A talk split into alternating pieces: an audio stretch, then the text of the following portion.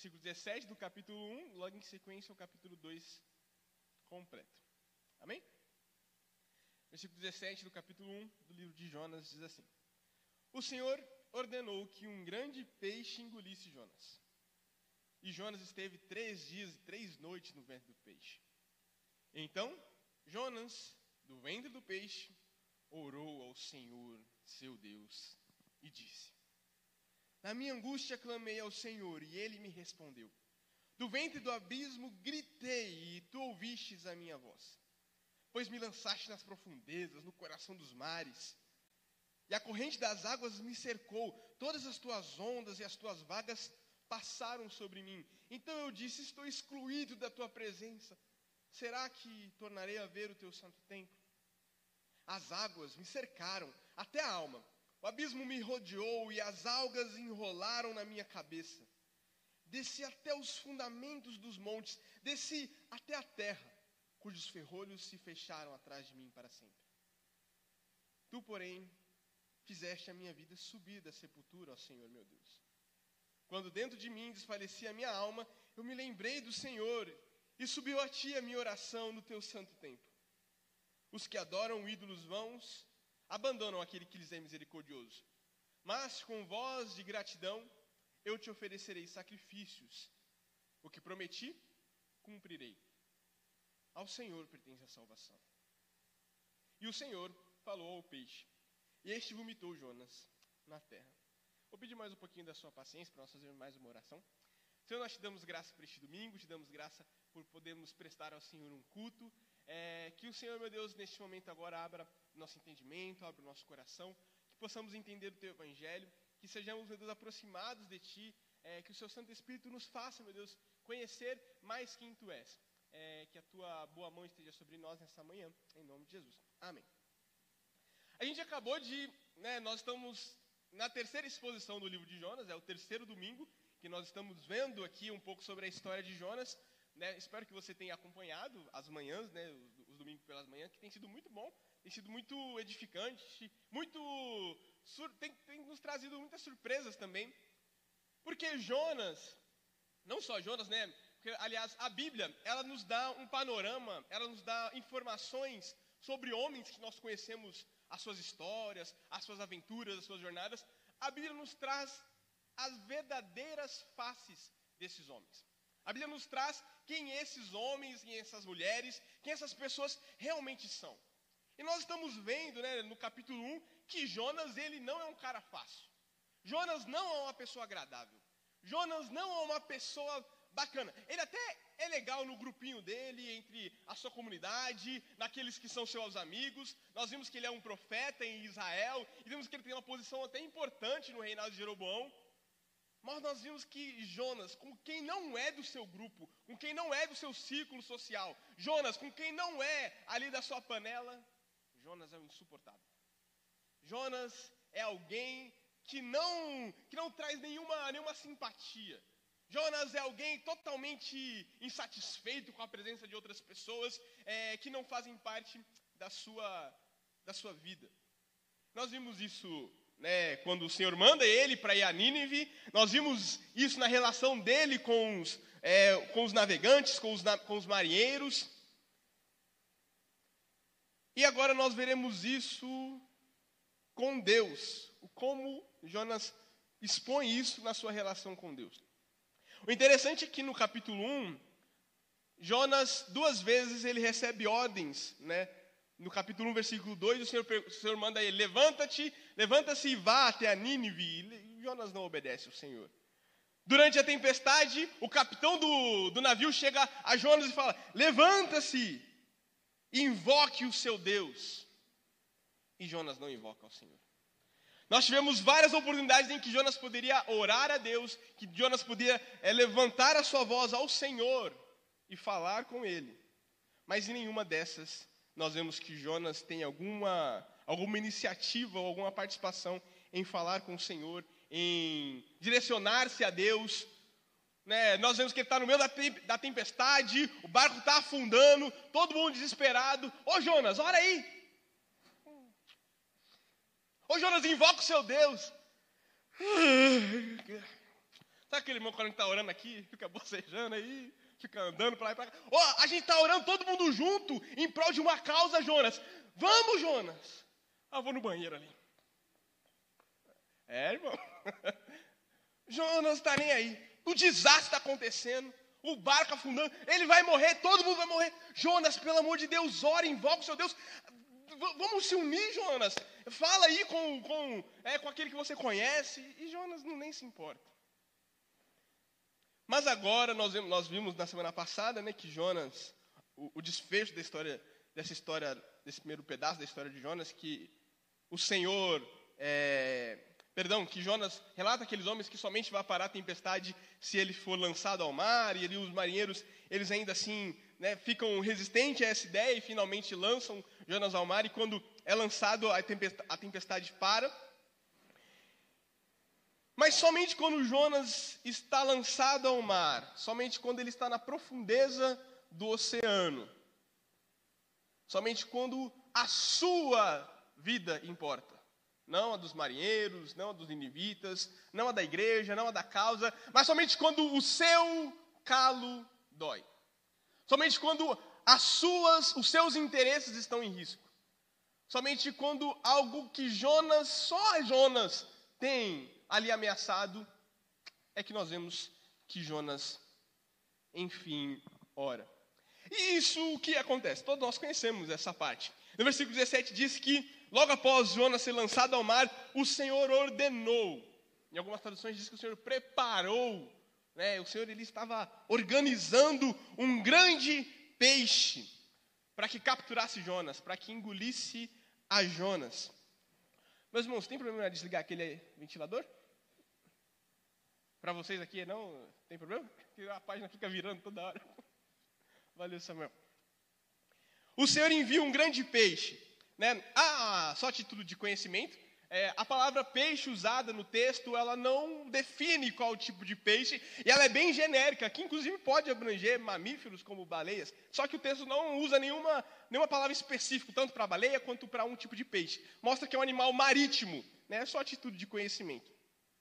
Então o Senhor ordena que esse peixe engula a Jonas. E nós temos uma informação interessante, que Jonas esteve lá dentro por três dias e três noites, muito tempo, dentro de um lugarzinho apertado, na escuridão, sem, sem contato com ninguém.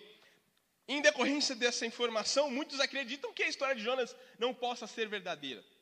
Mas o texto bíblico não tem nenhum indício de uma alegoria, e até mesmo a ênfase de Cristo em se comparar com Jonas. Aliás, o único profeta que Jesus se compara é Jonas, né? o pior deles, talvez nos dá essa, esse conforto em dizer que a história de Jonas é real. Que esses três dias e essas três noites, que esse tempo tão grande dentro do ventre de um animal, dentro do oceano, dentro da, da água, né, do oceano, né, dentro do mar, é verdadeiro.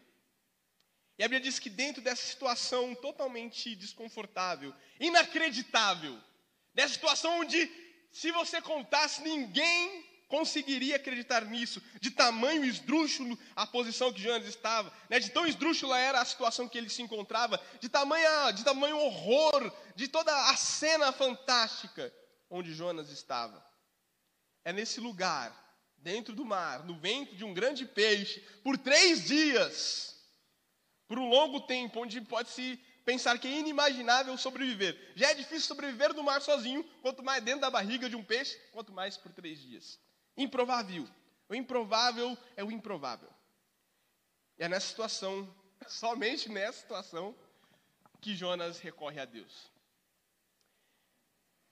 O versículo 1 fala então que, os, que, que Jonas, lá da barriga do peixe, orou ao Senhor. E na sua oração nós vemos alguns elementos que não só mostram da sua presença dentro do peixe, como também antes dele ser engolido. E no versículo 2, nós já vemos essa, esse, nós já vemos esse indício que diz: E disse Jonas, né? Na minha angústia clamei ao Senhor e ele me respondeu. No ventre do abismo gritei e tu ouviste a minha voz. A primeira coisa que nós vemos aqui é o elemento dos salmos. Né? Toda essa oração, nós vamos ver a oração de Jonas. Toda a oração de Jonas ela é riquíssima em salmos. Jonas cita aí por baixo pelo menos oito salmos na sua oração. Nós vemos que Jonas não era somente um profeta, alguém que tinha lá a sua posição junto ao rei, mas Jonas era alguém que lia as escrituras. Jonas era alguém que tinha conhecimento ali, né, do inário judaico, do, sal, do, do, do, dos salmos, do saltério. Ele conhecia os salmos de cor. Tanto é que a habilidade que nós vemos de Jonas, ele junta um salmo com outro e forma uma canção belíssima. A oração de Jonas ela é cheia de poesia. Né? Ela é cheia de drama, ela é cheia de, ela é cheia de tristeza, de angústia, mas também de alívio. Então ele diz, começando ali, né, citando o Salmo 18, na minha angústia clamei ao Senhor. E a primeira coisa que nós vemos é que, finalmente, esse homem do capítulo 1, esse Jonas, que Deus chega e fala para ele: ó, Jonas, vá até Nínive, pregue a eles, porque a maldade deles está chegando até mim. E eu vou matá-los, vou destruí-los. Jonas, beleza, não me move nada, tranquilo. Chuchu, beleza? Jonas não faz nada. Jonas, o homem que quando os marinheiros estão perdendo as suas vidas, jogando seus bens para fora, ele hum, não me mobiliza, não, não sinto nada. Impassivo. Jonas, que quando os marinheiros falam, essa, essa tempestade vai matar a gente, a gente não vai só perder bens, ele fica impassivo também. Finalmente, nós temos esse homem, nem aí para nada, esboçar alguma reação, algum sentimento. E o primeiro sentimento que nós vemos é o sentimento de angústia, sentimento de desconforto, sentimento de algo dentro do seu coração, algo dentro de você totalmente amargurado, sabe aquela aquela sensação de não saber para onde ir, de não saber qual o desfecho, como você foi parar ali, angústia. Esse homem que não tinha sentimento para nada, Deus falou que uma cidade inteira ia morrer, ele é muito bom. Deus, é, os marinheiros estavam jogando suas vidas fora, os seus bens fora, com risco à morte, ele não se importava. Finalmente esse homem demonstra algum sentimento. Angústia. E é um sentimento muito forte a angústia. Angústia é um sentimento que traz muitas vezes alguns tipos de remorso, alguns tipos de, é, de amargura mesmo no nosso coração, ressentimento, pelas nossas atitudes. E na sua angústia, ele clama ao Senhor. Às vezes a gente só consegue clamar a Deus mesmo quando a gente está na angústia. Quando coisas. Já aconteceu coisas terríveis ao nosso redor com diversas pessoas. Mas nós somos tão insensíveis à causa do Senhor, nós somos tão insensíveis ao seu chamado, que às vezes nós só recorremos a Deus na angústia. Só, só recorremos ao Senhor, só nos voltamos ao Senhor quando estamos abalados, angustiados, amargurados, ressentidos com nós mesmos. Mas tem pessoas que nem assim recorrem ao Senhor.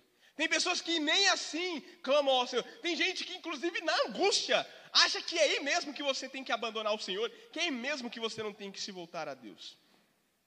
Mas até mesmo esse profeta insensível, impassivo, angustiado, ele clama ao Senhor.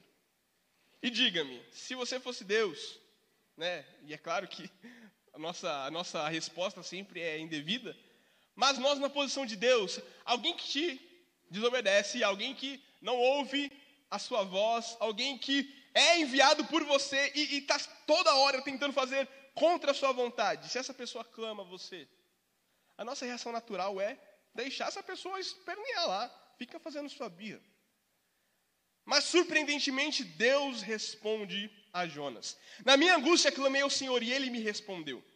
E é muito engraçado porque Jonas aqui, igual, a oração de Jonas, ela não está somente descrevendo uma oração enquanto ele estava dentro do, do, do peixe, mas também na sua, no seu naufrágio, né, na sua, no seu afogamento do mar. E a resposta de Deus para Jonas, porque Jonas está orando de dentro do peixe, a resposta que Jonas está falando que Deus fez é o próprio peixe.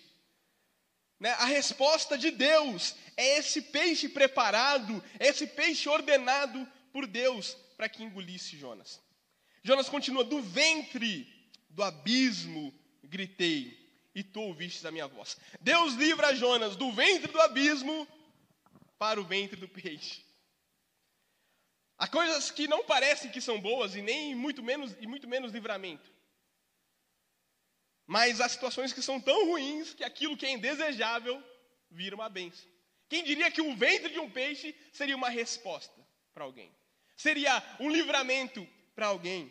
Mas para quem está no ventre do abismo, no ventre das trevas, o ventre de um peixe é a resposta salvadora de Deus. No ventre do, do abismo gritei, tu ouvistes a minha voz. Jonas continua no versículo 3: Pois me lançastes nas profundezas, no coração dos mares, e a corrente das águas me cercou, todas as tuas ondas e as tuas vagas passaram sobre mim. Lendo, relendo né, os textos, o texto aqui de Jonas, eu fico imaginando muito Deus mesmo tratando pessoalmente com esse homem. Esse homem desobediente, esse homem né, totalmente contrário à sua vontade. E nós vemos que Deus pega Jonas e ele fala: Jonas fala, o Senhor me lançou no mar. O Senhor me, me jogou nas profundezas do mar.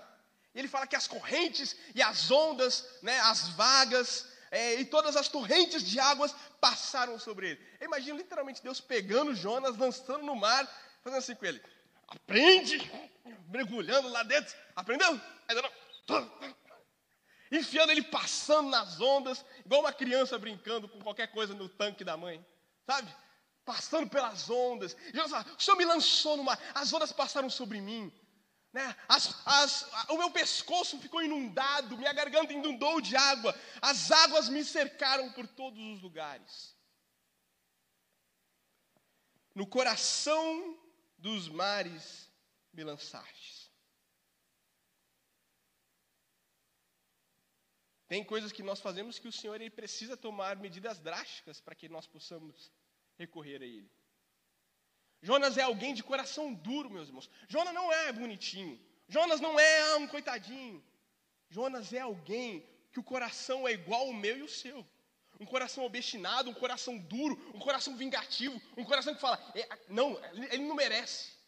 Não, aquela pessoa, não, deixa ela sofrer, tem que sofrer mesmo, tem que aprender. Jonas é alguém que olha o sofrimento de outras pessoas e fala, eles merecem. Jonas é alguém que o coração é cheio de pecados também. Jonas tem iniquidade no seu coração, Jonas tem maldade no seu coração. E Deus, para tratar essa maldade, Deus o lança no coração do mar para tratar o coração de Jonas. No meio dessa, parece que nessa brincadeira de Deus com Jonas, então no versículo 4, Jonas fala que quando ele estava lá se afogando nas águas, né, quando ele subia, vinha uma onda por cima dele e cobria, né, quando ele voltava, vinha um, umas vagas, né, e aqui é muito interessante, você nunca entendeu aquele hino, né? Se da vida vagas procelosas são vagas, são ondas muito grandes, né? São tempestades, são águas agitadas. Então toda aquela tempestade, né? Porque pelo que nos parece o texto de Jonas, a tempestade parou ali mais para os marinheiros mesmo. Mas Jonas ainda teve que enfrentar parte daquela, daquela tempestade. No meio dessa, desse desespero, Jonas solta algo lindíssimo no versículo 4. Ele diz: Então eu disse, lá no meio das águas, estou excluído da tua presença. Estou excluído, em algumas traduções estou banido, estou lançado fora. E aqui nós vemos que Jonas ele tem a resposta do seu desejo. Jonas, aquilo que Jonas mais queria, ele conseguiu.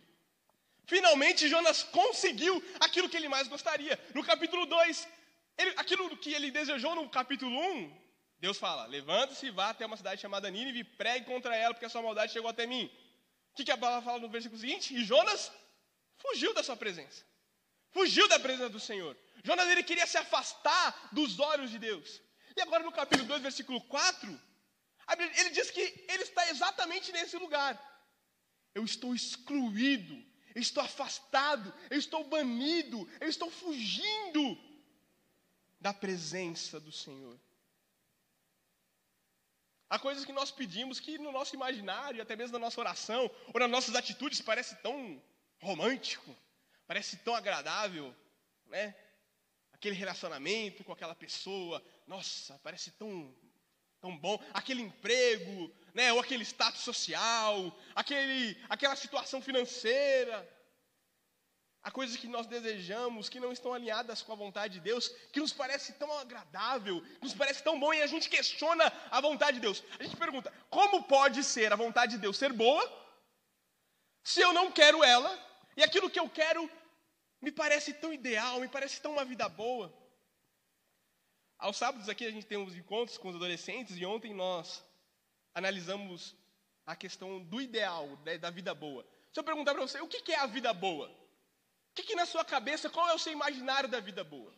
Todos nós temos um imaginário de algo bom, de como é uma vida boa. Alguns adolescentes, é, são adolescentes, não vou entregar quem é, mas alguns adolescentes falam: o que, é a vida boa para você? A vida boa é ter um shape. Para quem não sabe, ter um shape é ser maromba, é ficar fortinho, igual o Atos. Então, a vida boa é estar tá saradão, ter dinheiro, ter dinheiro suficiente para parar de trabalhar aos 25 anos. Iludidos.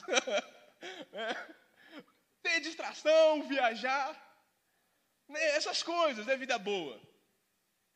E a gente pensa, a gente quer muitas vezes essas coisas mesmo, né? Tá bonito, tá rico, tá com um emprego tranquilo, não precisa se preocupar mais, né? Viver para si mesmo, ter diversão. É isso.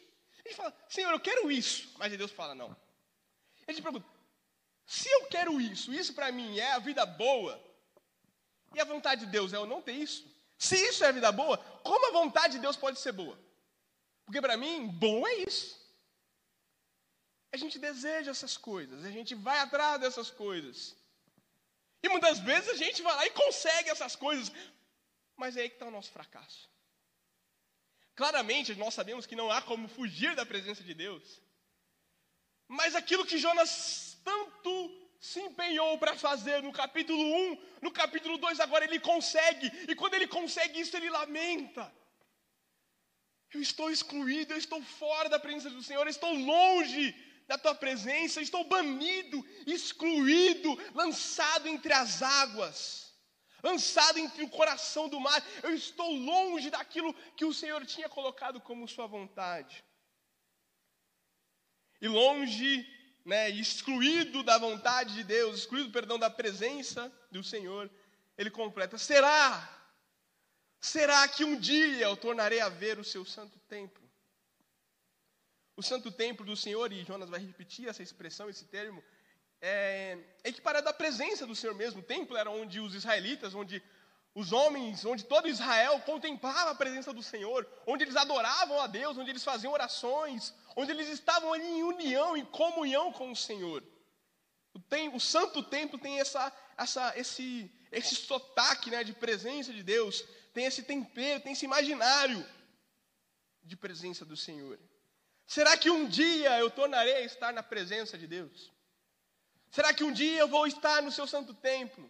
Será que um dia eu vou conseguir novamente me voltar à sua vontade? Será que um dia novamente o Senhor vai chegar diante de mim e falar: meu filho, essas coisas que você quer, bacana, mas não, a minha vontade é essa, vem. Será que o Senhor vai me chamar novamente? Será que Ele vai me dar uma segunda chance? Será que Ele me, terá, Ele me oferecerá uma segunda oportunidade? Será que nessa presença, será que nesse lugar onde eu estou, afastado de tudo, prestes a morrer, Será que algum dia eu vou, eu vou cantar porque ele vive? Na manhã de algum culto de domingo? Será que longe onde eu estou, será que ainda vou, vou ouvir uma pregação, eu vou na EBD, conversar com meus irmãos? Será que algum dia eu vou ter essa experiência novamente, de olhar para o lado e ver uma pessoa que eu amo tanto? Será que eu vou ter essa experiência novamente de orar em comunidade e ver o Senhor respondendo às nossas petições? A história de Jonas no versículo 4 e em diante nos lembra muito o filho pródigo no, em Lucas 15. Que ele pede ao pai: Pai, me dá a minha herança, o que é meu. Eu quero isso. O pai vai lá e dá o que ele quer. Nós vimos que tudo isso que ele obtém leva ele à ruína. E quando ele tem aquilo que ele mais queria, ele pergunta, ele se questiona: os jornaleiros de meu pai eles têm muito mais do que eu. Eu estou excluído da presença da casa de meu pai. Voltarei à casa de meu pai. Será que um dia verei a face? Nessa indagação do versículo 4, Jonas continua. Então, nessa nós vemos que não é só um sofrimento externo, mas um sofrimento do coração. Em meio ao sofrimento do coração, ele achando que nunca mais verá o templo do Senhor, ele fala no versículo 5: As águas me cercaram. E aqui Jonas, ele vai, na sua oração, ele vai colocando é, degraus progressivos de como, ele vai, de como ele se encontra. No versículo 5, ele fala que as águas o cercaram, que ele estava rodeado pelo abismo, né? As águas me cercaram até a alma, que também é uma citação de um salmo. O abismo me rodeou e as algas se enrolaram na minha cabeça. Nós vemos que Jonas se encontra realmente como alguém cercado, como alguém preso numa armadilha. Cercado, rodeado, alguém caiu numa arapuca, alguém caiu numa cilada, onde para onde quer que ele olhe está tá rodeado de águas, está rodeado de algas enrolando a sua cabeça, o abismo está cercando ele sem saída. Para piorar, nesse beco sem saída que ele se encontra, no versículo 6 ele fala que ele desceu. Então ele estava cercado, e agora, além de cercado, além de enrolado, ele começa a descer para níveis mais baixos. Descer até os fundamentos dos montes, descer até a terra, cujos ferrolhos se fecharam atrás de mim para sempre. Jonas só piora, só piora. Além da amargura da sua alma, além de ele achar que nunca mais vai encontrar com, com, com Deus no seu santo templo, de ele estar excluído da presença, está cercado, está numa cilada, numa emboscada. E além de estar numa emboscada, ele desce, ele é puxado para baixo, ele é, reba, ele é rebaixado até a terra, onde os ferrolhos se fecham para sempre. Jonas não tem mais solução. Pode fechar a Bíblia, vamos embora. Não, lançado no meio do mar, afogado por Deus, excluído da sua presença, cercado por, por lugares onde não tem saída, e agora ele começa a afundar mais ainda. Mas no versículo 6 ele continua na parte B, né? Tu, porém, fizeste a minha vida subir da sepultura, ó meu Deus. Nós vemos então a ação salvadora de Deus. Na verdade, nós já estamos vendo a ação salvadora de Deus há muito tempo. Jonas diz aqui, agora, tu, porém, me fizeste subir, mas o ato de Deus lançá-lo nas águas é um ato de salvação. O fato de Deus cercá-lo com o abismo, com águas, é um ato de salvação. O fato do Senhor enviar um grande peixe engoli-lo é um ato de salvação. Tudo o que o Senhor faz que Jonas não entende e ele se encontra em uma situação aterrorizante. Tudo aquilo é Deus quebrando o seu vaso. É Deus aquebrantando o coração endurecido de Jonas, que nós vemos que é tão endurecido que o Senhor vai continuar trabalhando nesse coração nos próximos capítulos. Mas Deus não só salva ele agora quando faz subir, mas Deus a todo momento está atuando com a sua graça na vida de Jonas. O sofrimento de Deus, já dizia Lewis, né? É, o sofrimento é o megafone de Deus. É Deus gritando para você: acorda! Quanto tempo você vai viver nessa vida? Nessa vida de mentira, nessa vida de adultério, nessa vida de pornografia, nessa vida de engano, nessa vida de traição, nessa vida de ganância, de querer mais e mais, nessa vida de ódio, de birra, de briga com os outros. Quanto tempo?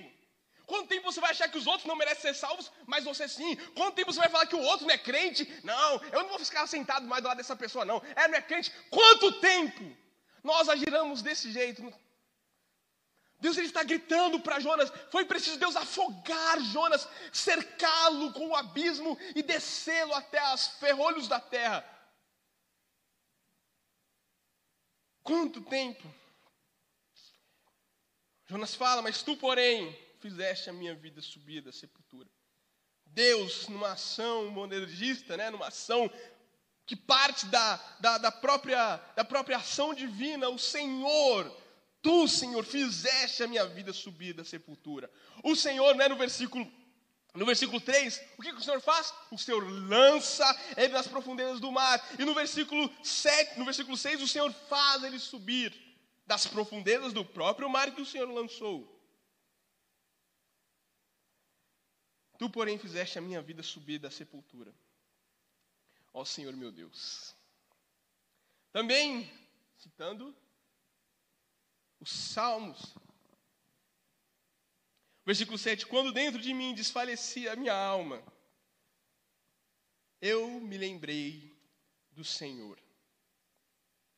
Eu me lembrei do Senhor. Nós voltamos àquele ciclo né, do, do versículo 4, do, do, do, do filho pródigo, né, ele se lembra da sua casa, ele se lembra do pai, ele se lembra do Senhor. Jonas, no capítulo inteiro e até no, no começo do 2, Jonas é alguém que não está lembrando de ninguém. A única pessoa que Jonas lembra e se preocupa é o Jonas. A única pessoa que Jonas está aí com alguma coisa é ele mesmo. Jonas não está se lembrando de ninguém. Jonas né, inclusive, nessa dinâmica que a gente fez ontem, é, nós falamos né, de coisas importantes e cada adolescente foi falando algo que acha que é a vida boa e que é importante. E quando um falava, por exemplo, ah, família. Ah, não, verdade, família também, esqueci de falar.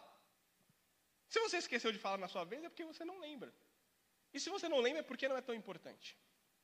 Se não te faz lembrar de imediato, se eu falar nome de pessoas que você ama, pensa aí agora. Você vai pensar nas pessoas que você mais ama na sua esposa, nos seus filhos, pessoas que estão próximas a você. Claro que com algumas exceções, se você não pensou em algum nome agora, e depois você pensa, nossa, como eu me esqueci dessa pessoa? Talvez essa pessoa esteja mais afastada do seu coração agora. Então, para Jonas se lembrar, é claro que tem todo o conteúdo literário, mas Jonas, ele viveu o capítulo 1 todo se esquecendo do Senhor. E quando Jonas se esquece do Senhor, os versículos 8 e 9 vão falar, né? Quando Jonas se esquece do Senhor, Jonas também se esquece da misericórdia de Deus. Jonas esquece da compaixão de Deus. Jonas esquece que o Senhor é quem salva. Mas somente agora, quando ele foi salvo por Deus, mais uma vez, e quando dentro dele a sua alma já estava desfalecendo, ele já estava adormecendo o sono da morte, ele se lembra do Senhor. E subiu a ti a minha oração no seu santo templo. Eu sou bem magético, assim, imagino várias coisas, né? E nesse final do versículo 7, eu imagino literalmente Jonas afogado lá no meio das águas e ele gritando ao Senhor. Mas só que não tem como você gritar dentro da água. Eu nem imagino aquelas bolhas de água se formando até a superfície, e quando estouram lá na superfície, a voz de Jonas subindo da profundeza do mar, as orações de Jonas subiram ao santo templo do Senhor. Aquele lugar que ele falou: Senhor, será que um dia eu vou, eu vou voltar a ver? Será que um dia eu vou ter acesso àquele lugar novamente, à tua presença, aquele ambiente onde nós sentimos que pertencemos a Ele? Aquele lugar onde o nosso coração, ele é confortado, mas ele também é confrontado e nos pede e clama por justiça. Aquele lugar onde nós somos endireitados, onde o seu cajado e o seu bordão nos consola. Aquele lugar onde o Senhor nos leva a verdes pastos. Será que um dia eu voltarei a ver esse lugar? E no versículo 7, Jonas fala que o Senhor faz com que a sua oração suba até o seu santo até o seu santo templo. O engraçado em toda essa história de Jonas é que nós falamos no começo que Jonas ele é alguém muito, muito, muito sabido e conhecido nos Salmos. Né? Essa oração toda de Jonas, né, do, do versículo 2 até o versículo 9, é recheado de conteúdo de Salmos, dos Salmos. É por isso que é belo, é triste, mas é bonito. Mas eu me pergunto, como que pode alguém que conhece tão bem os Salmos, não se lembrar do Salmo 139 e querer fugir da presença de Deus? Como pode alguém conhecer tanto a palavra, conhecer tanto o saltério, conhecer tanto o inário, né? Que é o Salmos do inário dos Deus. Como pode alguém que conhece tão bem se esquecer do Salmo 139 que diz que posso fazer a minha cama no abismo, que lá tu estás.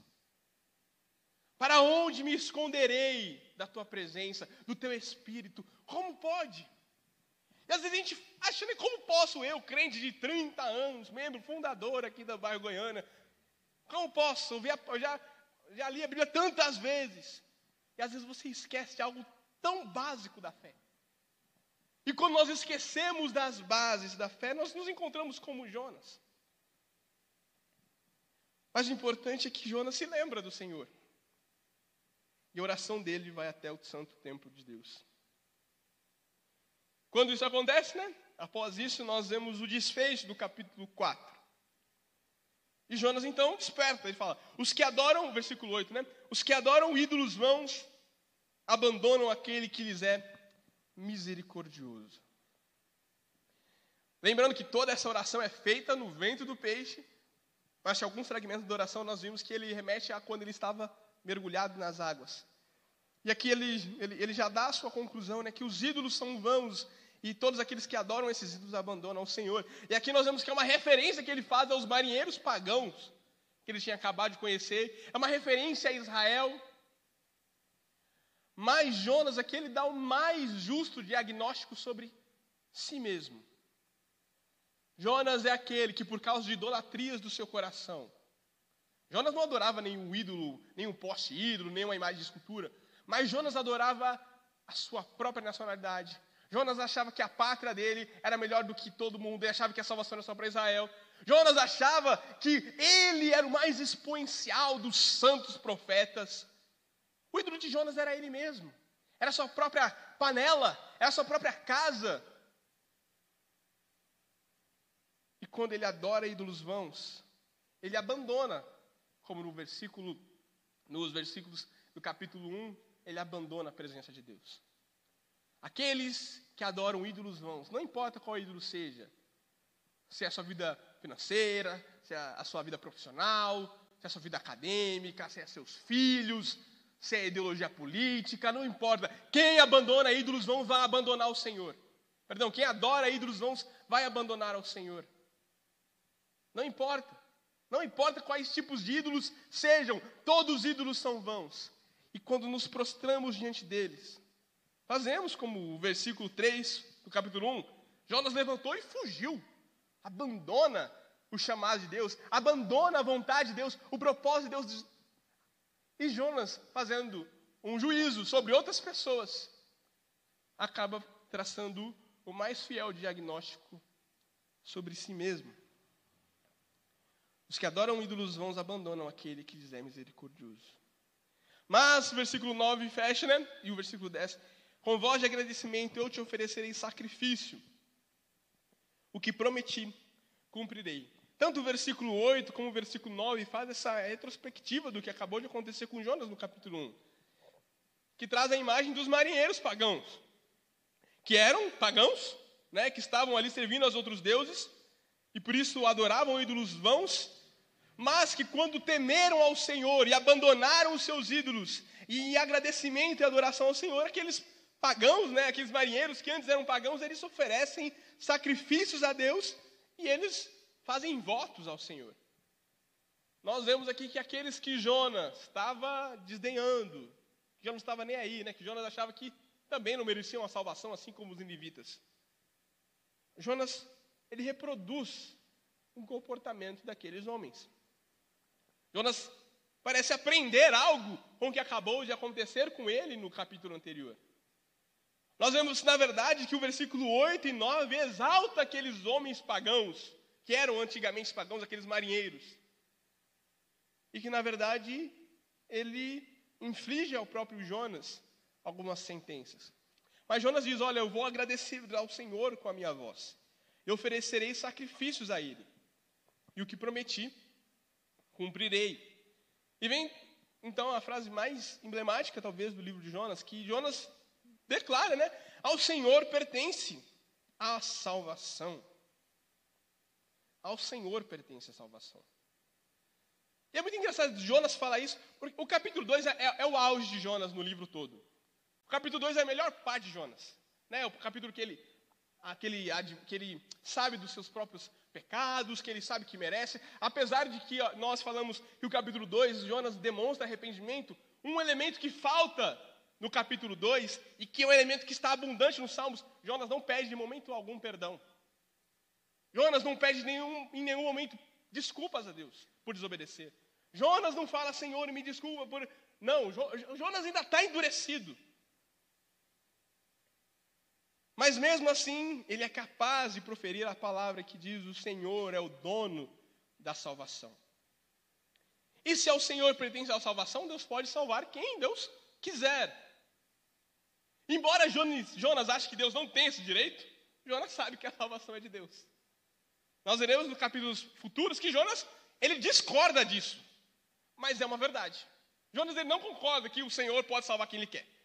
Mas é uma verdade irrefutável, é uma verdade absoluta. Mas também porque Jonas foi salvo por Deus. Jonas declara isso porque ele mesmo acabou de ser salvo por Deus. E embora nós estejamos na metade do, do, da exposição do livro de Jonas, a grande mensagem do livro do profeta Jonas, a grande surpresa, a, a grande, oh, a grandiosidade do capítulo, não é Deus salvar os ninivitas. Não é Deus salvar os marinheiros. Não é Deus salvar os pagãos. É Deus salvar Jonas. O grande, a grande surpresa, a, a, a, grande sátira, a grande, a grande questão do livro de Jonas não é como Deus é misericordioso para salvar os ninivitas, mas como Deus é paciente para salvar Jonas. Como Deus é longânimo, compassivo para poder salvar esse homem ruim. E às vezes a gente se encontra na mesma situação. Nós estamos como Jonas e perguntamos: como é que Deus pode salvar uma prostituta? Como é que Deus pode salvar essa mulher aí ó, que, é, que, que teve três filhos com um, dois filhos com outro? Como é que Deus pode salvar um viciado? Como é que Deus pode salvar né, um adúltero? Como é que Deus pode salvar sei lá quem? Ainda mais nessas épocas que nós tivemos agora de eleição, como é que Deus pode salvar alguém que vota na esquerda? Como é que pode? Como é que Deus pode? Meu irmão, essa não é a questão. A questão é como Deus pode salvar você. Como é que ele pode ter olhado para você, para mim, com tantos erros, pecados, abundância de iniquidade, eu vou salvar você? Essa é a grande questão. Isso é o que tem que te assustar. Não é Deus salvando as pessoas que você odeia, que você torce o nariz. O que tem que te assustar, assombrar, é que Deus salvou você. Isso é o que é absurdo. Porque a salvação pertence a Ele e Ele salva quem Ele quer, inclusive eu inclusive a mim. E é isso que me assusta, é isso que me espanta, é isso que me deixa sem saber, é isso que nos faz cantar. Ó, oh, porque Jesus me ama? Eu não posso te explicar. Eu não consigo te dar por que Jesus me ama. É, não é por como é que Jesus pode amar quem votou na direita. Quem não, isso não. Como Jesus pôde me amar. É essa a mensagem do livro de Jonas. A surpresa não é salvar os ninivitas, porque quando é pegado aos ninivitas, os ninivitas se arrependem. Os marinheiros, eles nem recebem pregação e os marinheiros são salvos. Agora Jonas, criado em Israel, profeta, sabia a lei de cor, conhecia os salmos como ninguém. Com o coração endurecido, cheio de ódio, cheio de, de, de, cheio de arrogância, orgulho, esse homem é que nos deve surpreender em ser salvo. E quando olhamos para o livro de Jonas, devemos perguntar: esse homem, essa mulher, esse jovem, esse adolescente, esse senhor, essa senhora, como pôde ser salvo? A resposta é que ao Senhor pertence a salvação. Ela não pertence a você. Ela não pertence a mim. Se pertencesse a mim, se pertencesse a você, se pertencesse a você, ninguém seria salvo. Porque você acha né, que é o maioral de todos. Inclusive acha que a salvação é por obras. Inclusive acha que a salvação é por merecimento. E por isso pergunta: como é que Deus pode salvar tal pessoa? Mas a salvação pertence ao Senhor. A palavra de Deus está dizendo isso, não sou eu. Não é o pastor Abel, não é ninguém. É a palavra do Senhor que anuncia que ao Senhor pertence a salvação. E glória a Deus, porque ao Senhor pertence a salvação, porque Ele pôde salvar um homem tão miserável e pecador como Moisés. Homem que, se você soubesse dos pecados que praticou hoje, você não estaria me ouvindo aqui. Mas ao Senhor pertence a salvação. Ao Senhor pertence a salvação. Versículo 10: E o Senhor falou ao peixe: e este vomitou Jonas na terra. Todo o enredo do capítulo 2, né, tudo isso, quando desfecha-se no versículo 9, que Jonas declama que ao Senhor pertence a salvação, Deus então encerra todo aquilo, tudo aquilo que tinha acontecido com Jonas. Então o peixe o vomita. É muito engraçado que também nós. É, é Jonas ele é riquíssimo em apontamentos para Cristo, e eu não me atentei tanto nisso na exposição, até porque seria muito grande. Mas é até engraçado como no versículo 10 parece um batismo. Né? Jonas, depois de tudo isso, Jonas ele é vomitado, ele é saído das águas, ele é vomitado do, do abismo, ele é vomitado do ventre do mar, ele é vomitado do ventre do peixe. E agora lá, todo nojento. Né? Três dias sem tomar banho. No ventre de um peixe, no fundo do mar. Meu Deus, imagina o cheiro de Jonas. Tudo aquilo refletia o quê? O interior do Jonas. Com cheiro de vômito, com cheiro de peixe, com cheiro de subaco. Três dias, tudo aquilo refletia talvez a podridão de Jonas. Né? E até a imagem de um peixe não aguentar, o peixe vomitar. Né? Você vê que poderia ter usado outra linguagem, né? que o peixe deixou Jonas na praia. Né? Mas a linguagem de vomitar, essa coisa nojenta, essa coisa que traz repugnância. Nem o peixe aguentava Jonas. Essa é a mensagem. Nem o peixe aguentava o Jonas. Mas o ciclo estava completo. A obra do Senhor na vida de Jonas, né, ali para que ele cumprisse sua missão, estava completa. E a minha pergunta é: você vai esperar que Deus lance você no mar, pegue você, brinque com você de ondinha, enfie você nas ondas, três, vai mandar um peixe engolir você três dias lá dentro, ser vomitado, para então fazer a vontade de Deus. Você vai esperar toda a sua vida, todo, tudo isso que você acha bom, aquela ideia da vida boa, você vai esperar que tudo isso fracasse, ou que tudo isso você conquiste, e aí você veja, é verdade, isso aqui não é a coisa boa. Você vai esperar tudo isso? Você vai perder tempo com isso? Se a sua resposta for sim, Deus não tem problema nenhum em fazer toda essa coisa com você. Deus não tem problema com isso. Mas a questão é: você tem problema com isso? Será que você está disposto a padecer o que Jonas padeceu? E o que ele ainda vai padecer ainda, porque nós veremos à frente que Jonas, né? Vai, sem spoilers aqui.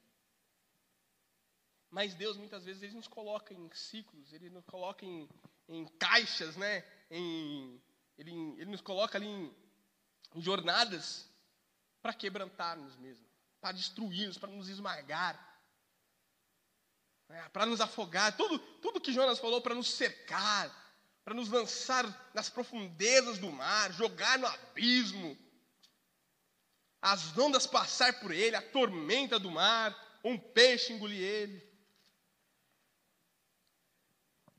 A questão é: o que você está esperando? O que nós estamos esperando para finalmente entender que ao Senhor pertence a salvação? O problema de quem é como Jonas é que ele acha que ele já está salvo. É que ele acha que ele é o único salvo, na verdade. Acho que os outros talvez, não, os outros não, e os outros nem merecem, mas eu sou com certeza. Falta-nos humildade, meus irmãos, falta-nos humilhação de sabermos que é o Senhor quem faz tanto querer quanto efetuar, que a nossa salvação pertence a Ele, tudo que nós temos foi dado por graça.